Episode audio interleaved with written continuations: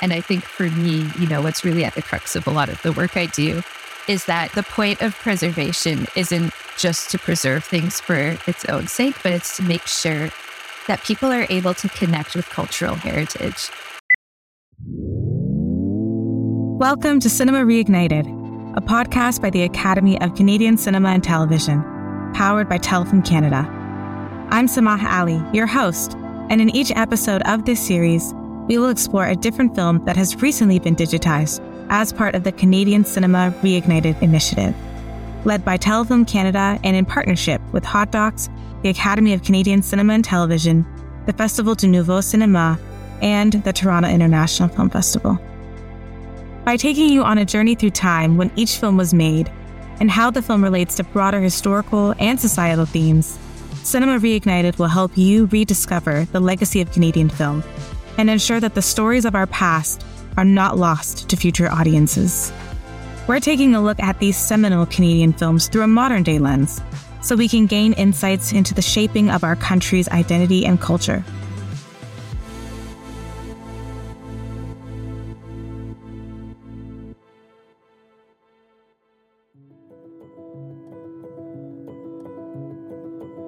Film archivists estimate that nearly all silent films produced before 1920 are lost. See, films are fragile.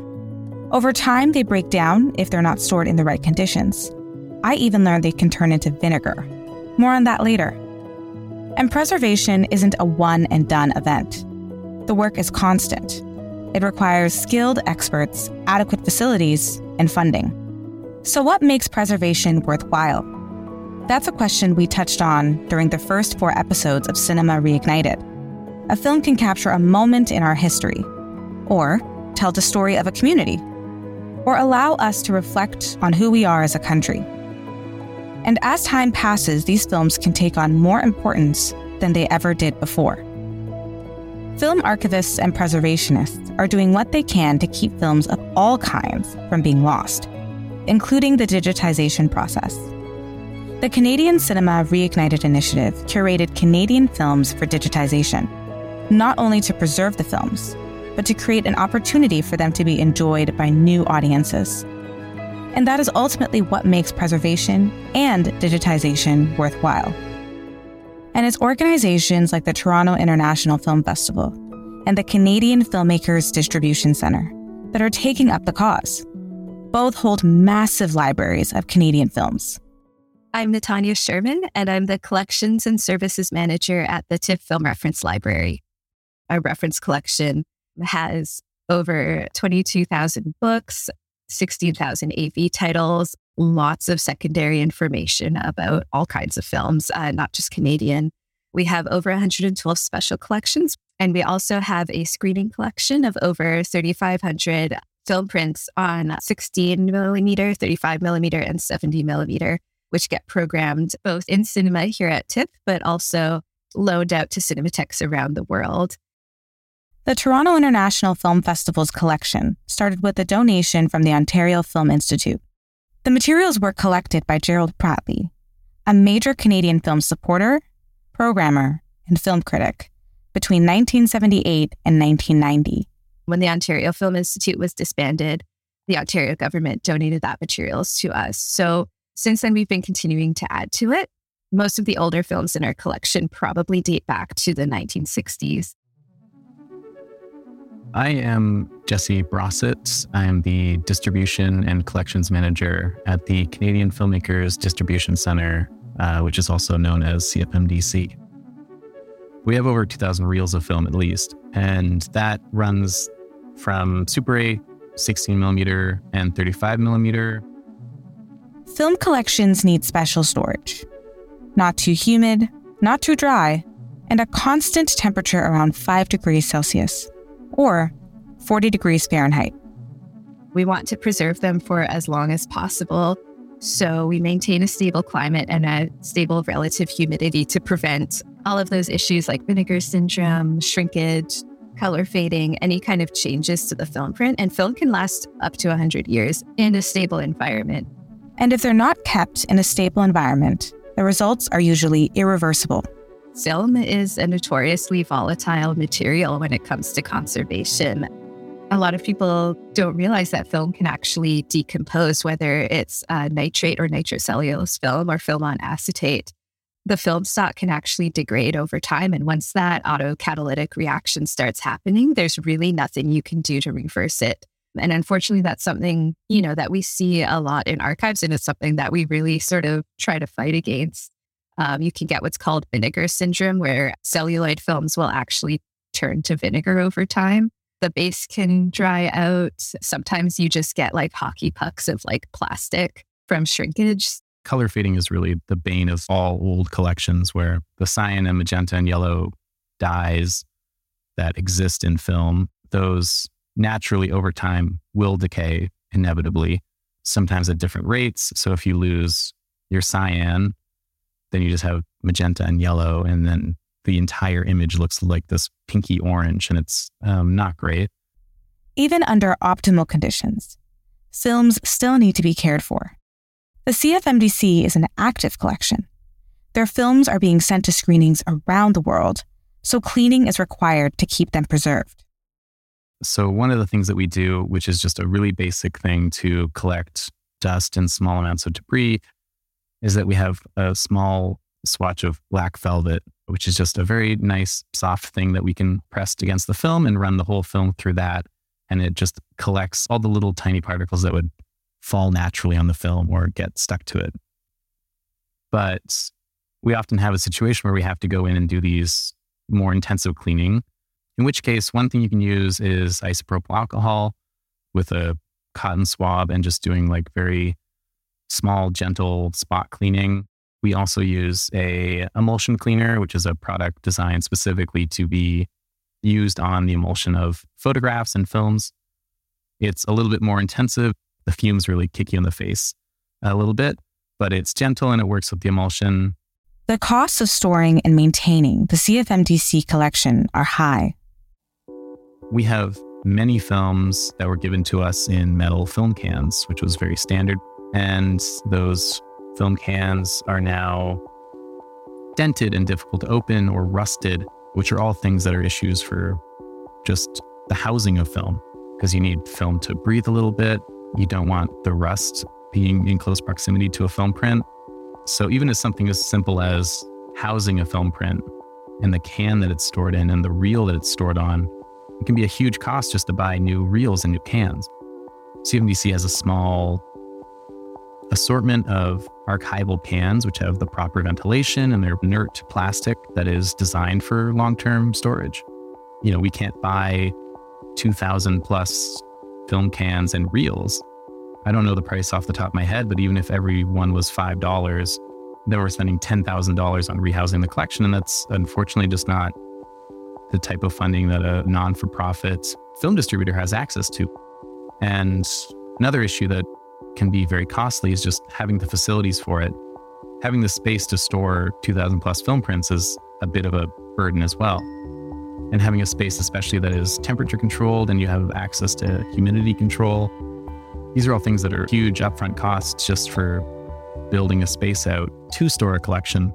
For the most part, preservation efforts have focused on popular films. There is a financial incentive to re release such films digitally, so studios are willing to make the investment. But independent and other types of films don't get the same attention. I think the majority of the most at risk work, which is home movies and avant garde work and newsreels and documentaries, a lot of those works are unfortunately sort of not being cared for actively. And this is a problem.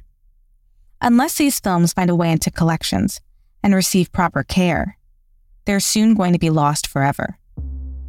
Avant garde and experimental work, which makes up a large portion of CFMDC's collection, is difficult to care for for a lot of reasons.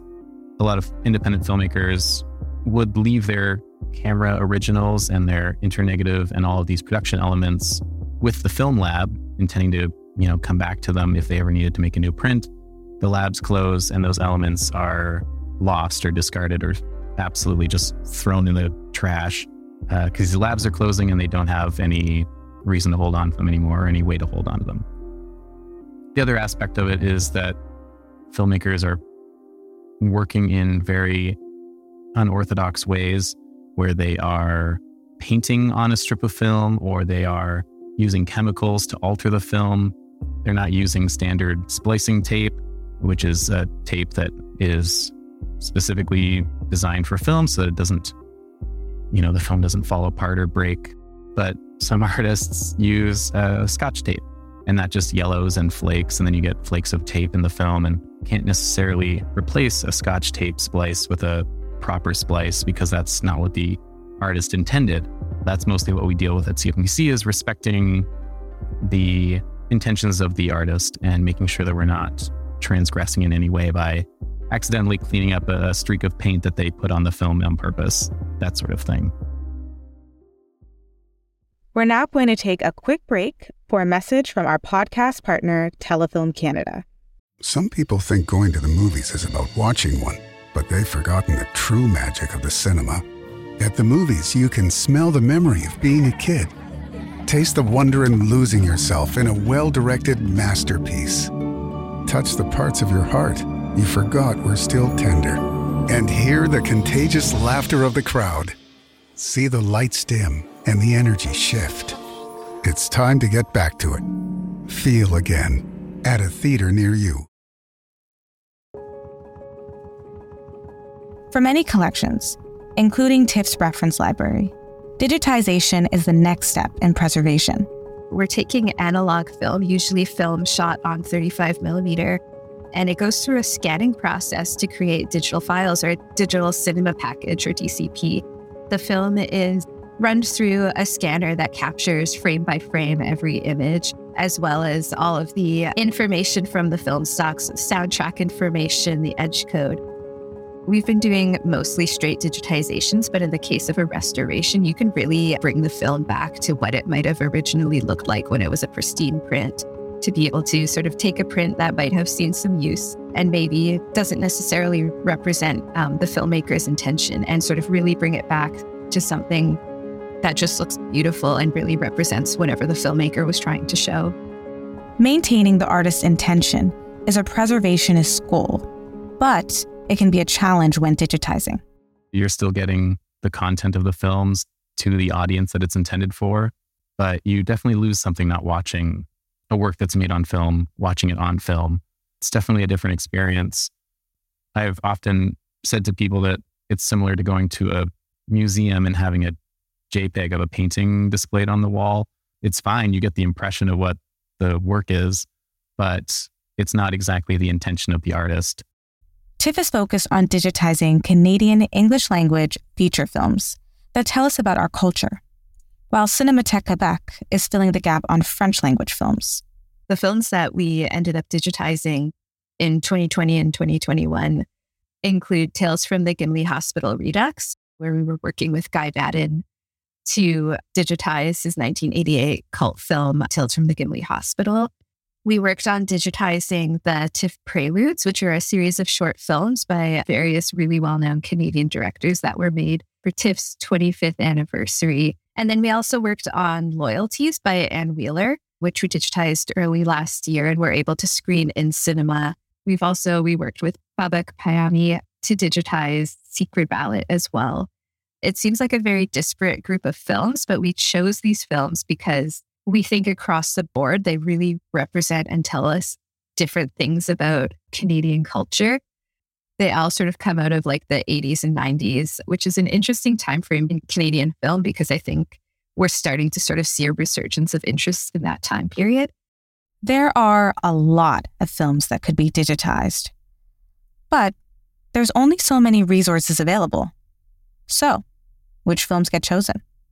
The selection of the films really comes out of a collaborative process. For us at TIFF, when we were making our selections, we actually had a, a working group of different staff from our programming teams, from our library, from our technical production teams, and from our senior management teams coming together and putting together a, a, long list of films that we then narrowed down to the films that we were actually able to digitize in the past year and a half it really came out of looking at the films that were available and what we wanted to say about Canadian cinema and what we thought was important and sort of what relationships do we have with different filmmakers?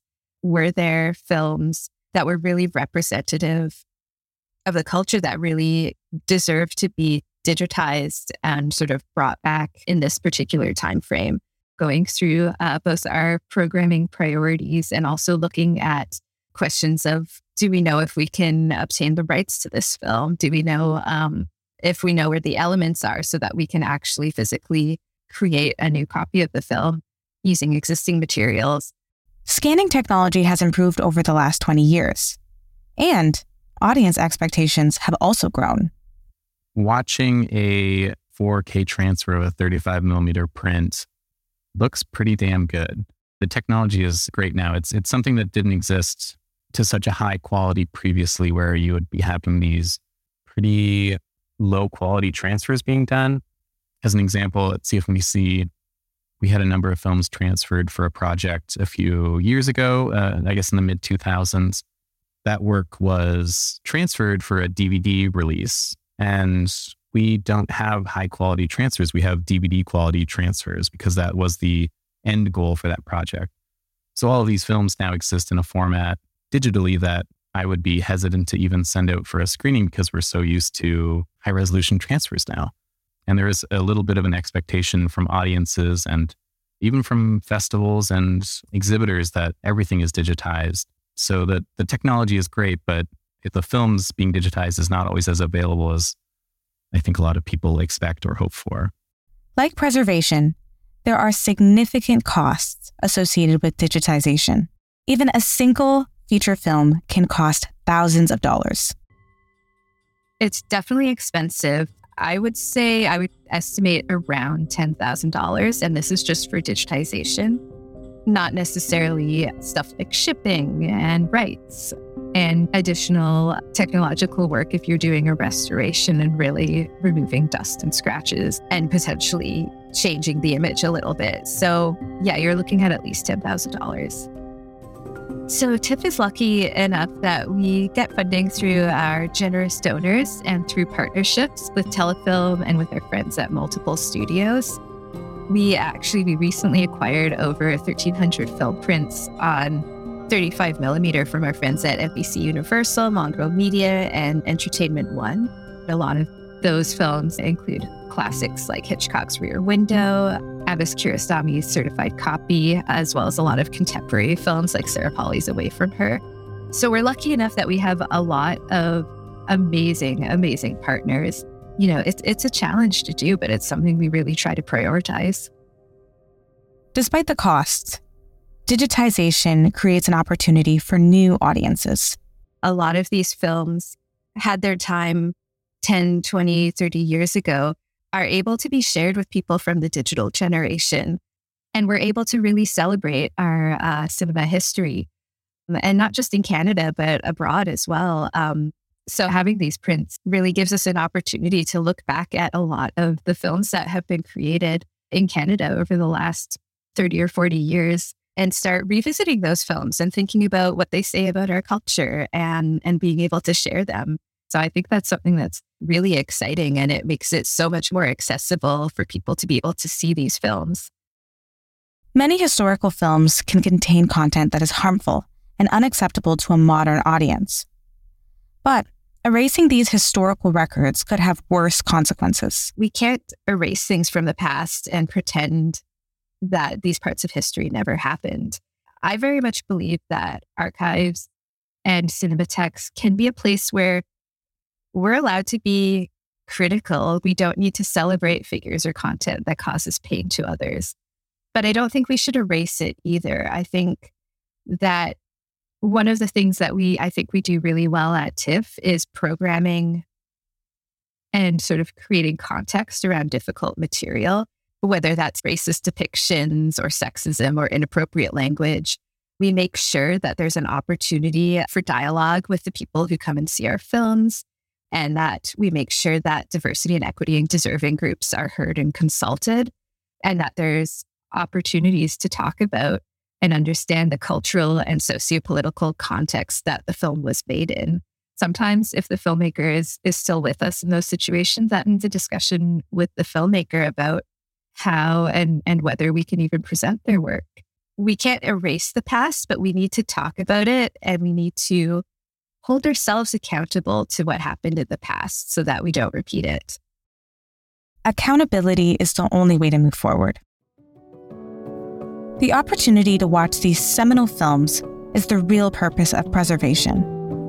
Organizations like TIFF and the CFMDC make them more accessible.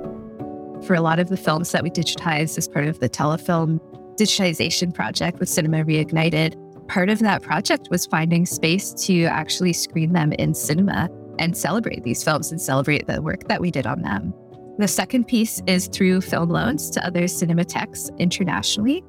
I know that Tales of the Gimli Hospital uh, Redux is going to be shown quite a few times in the next year. One of the opportunities that we have now that the films are digital is that when folks are interested in licensing them for DVD or Blu ray releases, even for streaming or video on demand, we have the technology to be able to provide them to people. And that way, people can access these films from the comfort of their own home, which is a total change in the way we view films now. And I think for me, you know, what's really at the crux of a lot of the work I do, the point of preservation isn't just to preserve things for its own sake, but it's to make sure that people are able to connect with cultural heritage. At TIFF, we talk a lot about transformative experience through film. When you can access film, when you can access material that relates to our, our past or tells us about our culture, I think that's when it changes things for people, and you can never tell what's going to have an impact. With access to films of the past, new discoveries can be made that might have gone unnoticed, especially Canadian work that was not in the mainstream. So much of the work that was made by Canada or made in Canada in the mid 20th century it was made by the National Film Board, but people were making independent work independent of the National Film Board, independent of any funding body. They were just going out with a 16 millimeter film and shooting whatever struck their fancy, whatever they thought was a a beautiful landscape or an interesting concept. And I think it's uh, very important to recognize the plurality of work that was being made in Canada. So much of the work that exists in CFMDC's collection were made by independent filmmakers who some of them have become very well known and very um, yeah institutionalized. They've become part of the canon of Canadian film in documentary or experimental or in animation. But a lot of the films have not gotten there yet. They haven't been discovered or they haven't been written about. And we don't always know why that is. We don't know if a work wasn't widely shown at the time of its release or the time of its production because of maybe queer subject matter or a film being made about a community that is more marginalized in Canada and maybe just the film didn't find its audience at the time. I think it's incredibly interesting to go back in time and find out what people were saying at the time. As much as these are artworks, they're also historical objects, they're historical records. CFMDC is currently a part of a SSHRC funded project called Archive Counter Archive, which is being run out of York University. And as part of that project, we are working on a case study of sort of activating an aspect of our collection that has been forgotten about or has not been um, actively engaged with in some time, which is queer work made in the 80s and 90s which was an era that was so important for that uh, subject matter for for queer filmmakers, uh, making films about HIV, AIDS, and prosecution and, and protests and, and activism, and also things that were not those that small checklist of things that we often think about for queer cinema. There's a an incredible plurality of voices that exists in the history of film made in Canada. Um, and I think it's very important that we revisit that these new discoveries will help us understand more about ourselves, our culture, and our country. You know, whether you're looking at film as anthropologically uh, or through a historical or socio-political lens. The stories we tell and the visual media we capture, it really tells us about ourselves and our culture. So losing this cultural heritage, I think, would be a huge loss to our own self-understanding and our ability to sort of look backwards and, you know, see what kind of media was coming out of Canada and see what kind of stories we were representing and how we can move forward and maybe, you know, look to the past and reference and celebrate some of our own artists, but also so we can look forward.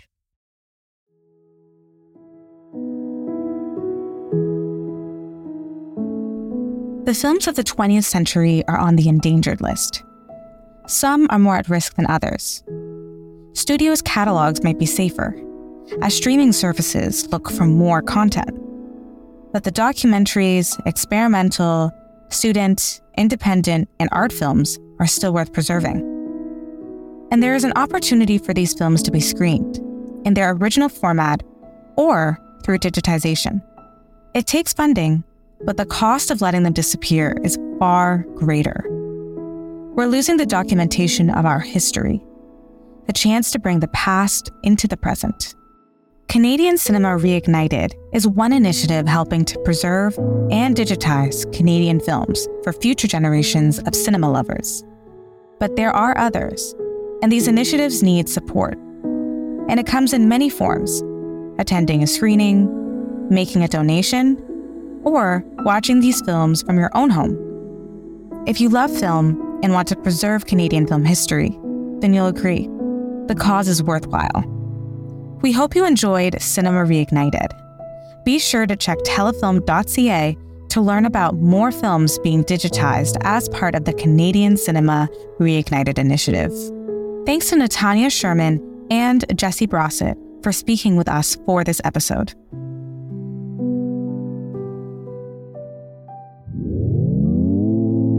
Thank you for listening to Cinema Reignited. I hope that in this limited series of five episodes, you have learned something new about the Canadian film landscape and our country's cultural identity. If you found this episode interesting, please share it with your network and even tag us at the CDN Academy and Sister Samah. Of course, rate and review the podcast to help us connect with other Canadian film lovers. Please follow the Canadian Academy, Telefilm Canada, TIFF's Film Reference Library, and the Canadian Filmmakers Distribution Center for more news about film preservation initiatives and screenings of archival film near you. Cinema Reignited was produced by Katie Elder and Rebecca Love from the Academy of Canadian Cinema and Television, in partnership with Trevor Klook, Dylan Moore, Brittany Ween, Mackenzie Patterson, and Janie Rowe from Quill Podcasting, and was hosted by me, Samah Ali.